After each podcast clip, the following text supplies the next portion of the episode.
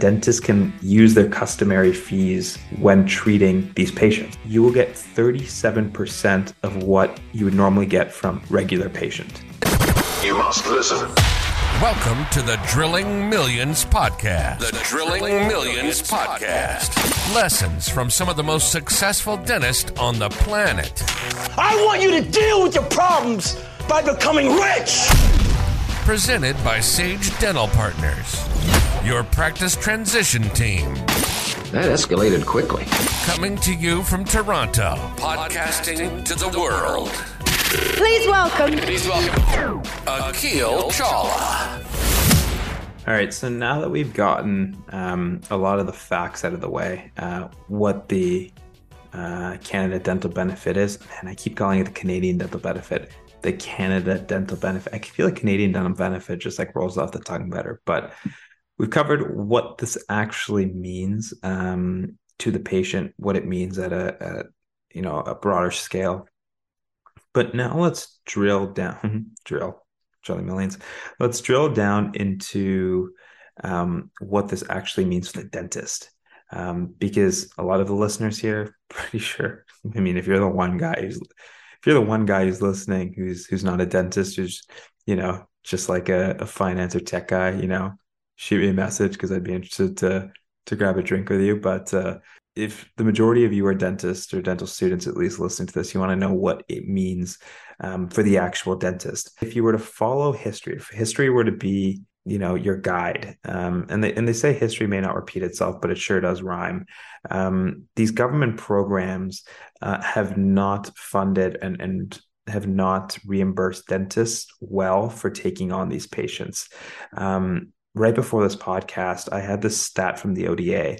Um, and and and they'd sent an email out, you know, a couple months ago, maybe even a year ago, um, and and it highlighted the importance for having dentists at the table when making these broad policy decisions because especially private practice dentists if you don't have real business experience you may not understand what the overheads are why it's so important to fund these programs well and and, and some of the downstream implications because you know, say you're just a, a kumbaya, um, I just want to help people um, person, which, you know, dentistry is huge about helping people. Like, I think sometimes, you know, for better, for worse, you know, that gets downplayed in, in, in industry, um, or even in, in some instances, pursuit of wanting to be financially free gets downplayed. So, so both ends are kind of um, equally as bad. But but dentistry is really about helping people. But at the end of the day, when like seventy percent of of people in dental school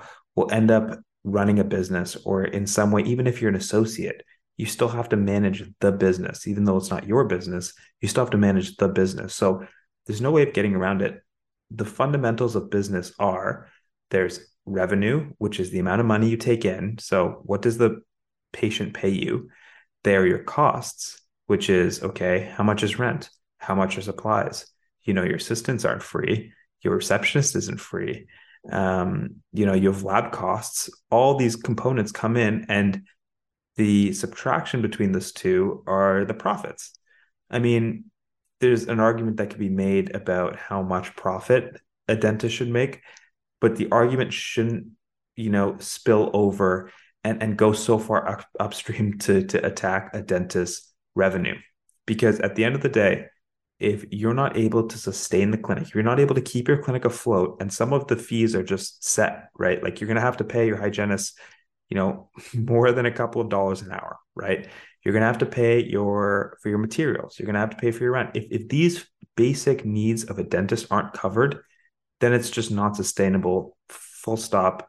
End of story whether or not you when you get at the upper echelon of of how much you're going to get paid you know whether you get paid 200 or 220 dollars that's a different story but this one stat i was looking for really talked about how much dentists get paid from government programs and i'll read you this i'll read you the quote directly just so i don't get it wrong um, some territories and provinces do a better job at funding their dental programs Ontario is not one of them. The province has by far the worst record in Canada, with funding at only 37 cents on the dollar.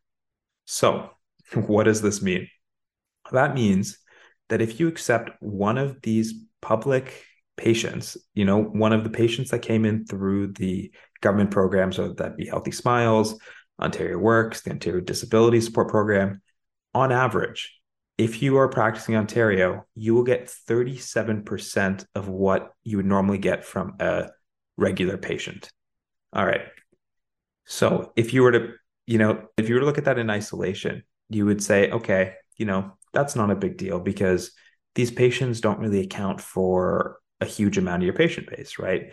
Um, not every patient is a is a either a provincial or federally um, subsidized patient, but when these broad decisions are made, you know, a- across the spectrum, you know, like the, the Canada Dental Benefit, then it starts becoming, you know, a bit more concerning because you know what may have accounted for a small subset of your patient base now is a much larger you know and more substantial part of your your revenue right? What you bring in through the door. Um, and that's going to pay your your you know your staff your supplies your overhead. And at 37% you are not going to be able to make ends meet. But but but but but but the canada dental benefit wow that's not really the best name for the third time but the canada dental benefit does not work like some of the other you know uh, programs have worked in the past. So in in the benefit the payments are made actually directly to the families. So there's no role of the dentist in you know either administering the payments submitting the payments. The patients pay what you ask them to pay right? What everyone else pays because that's fair. If the patient is coming in for a procedure they leave paying that procedure and then they will be reimbursed by the government through the CRA down the line. The only real responsibility that dentists have are they may be asked to confirm, you know, some of the information that's submitted. So if they if the patient came in for a MO and they're trying to submit an MOD, you know, the government may come back to you and and say, okay, hey, listen, is is this what happened? But that's that's fair, I think. Um, at least in my eyes, that's fair. And what's really great about this program, okay, I'm not the biggest proponent of this, so don't.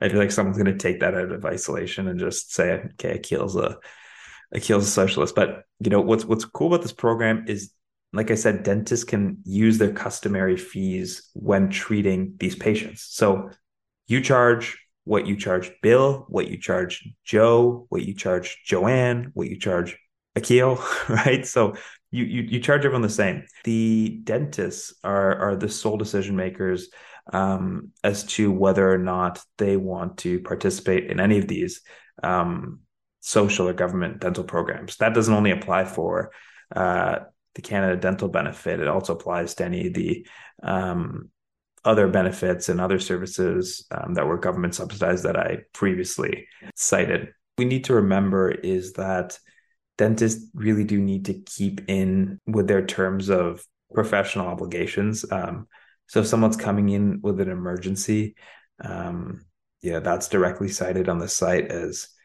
you know, I think you you're going to have to treat them. Considering what the information that's available on the site says, you know, I don't really see a reason why a dentist wouldn't um, take this patient. At the end of the day, there are obviously a million different perspectives you can take. And and I'm not here to tell you or or someone who's running a practice what they need to do. I'm really just here as a conduit of information and and I have an opinion of course like everyone else.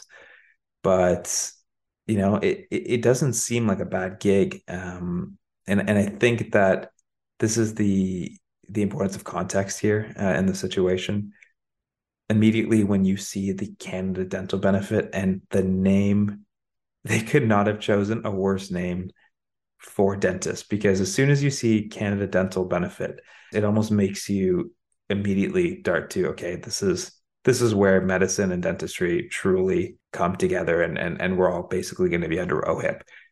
But for now, um, it's in very specialized situations under very you know special circumstances that people can apply for this. And at the end of the day you can choose not to take that patient for whatever reason and you can you know charge your customary fees. So it's really not um it's, it's really not something to get all up in arms about I don't know where this is going to end up going. You know, looking at just from the name of it, it's likely that this program will be expanded. There's already talks that it's going to be expanded. But as long as it's not, and and someone please correct me if I'm wrong, who who owns a practice and deals with a lot of government patients, as long as it's not used in a similar sort of way that some of the other um, government programs have been used, where they're paying 37 cents on the dollar, which is, in my eyes, not acceptable, then this isn't so bad. I think it's it's not worth getting your blood pressure uh, too high about.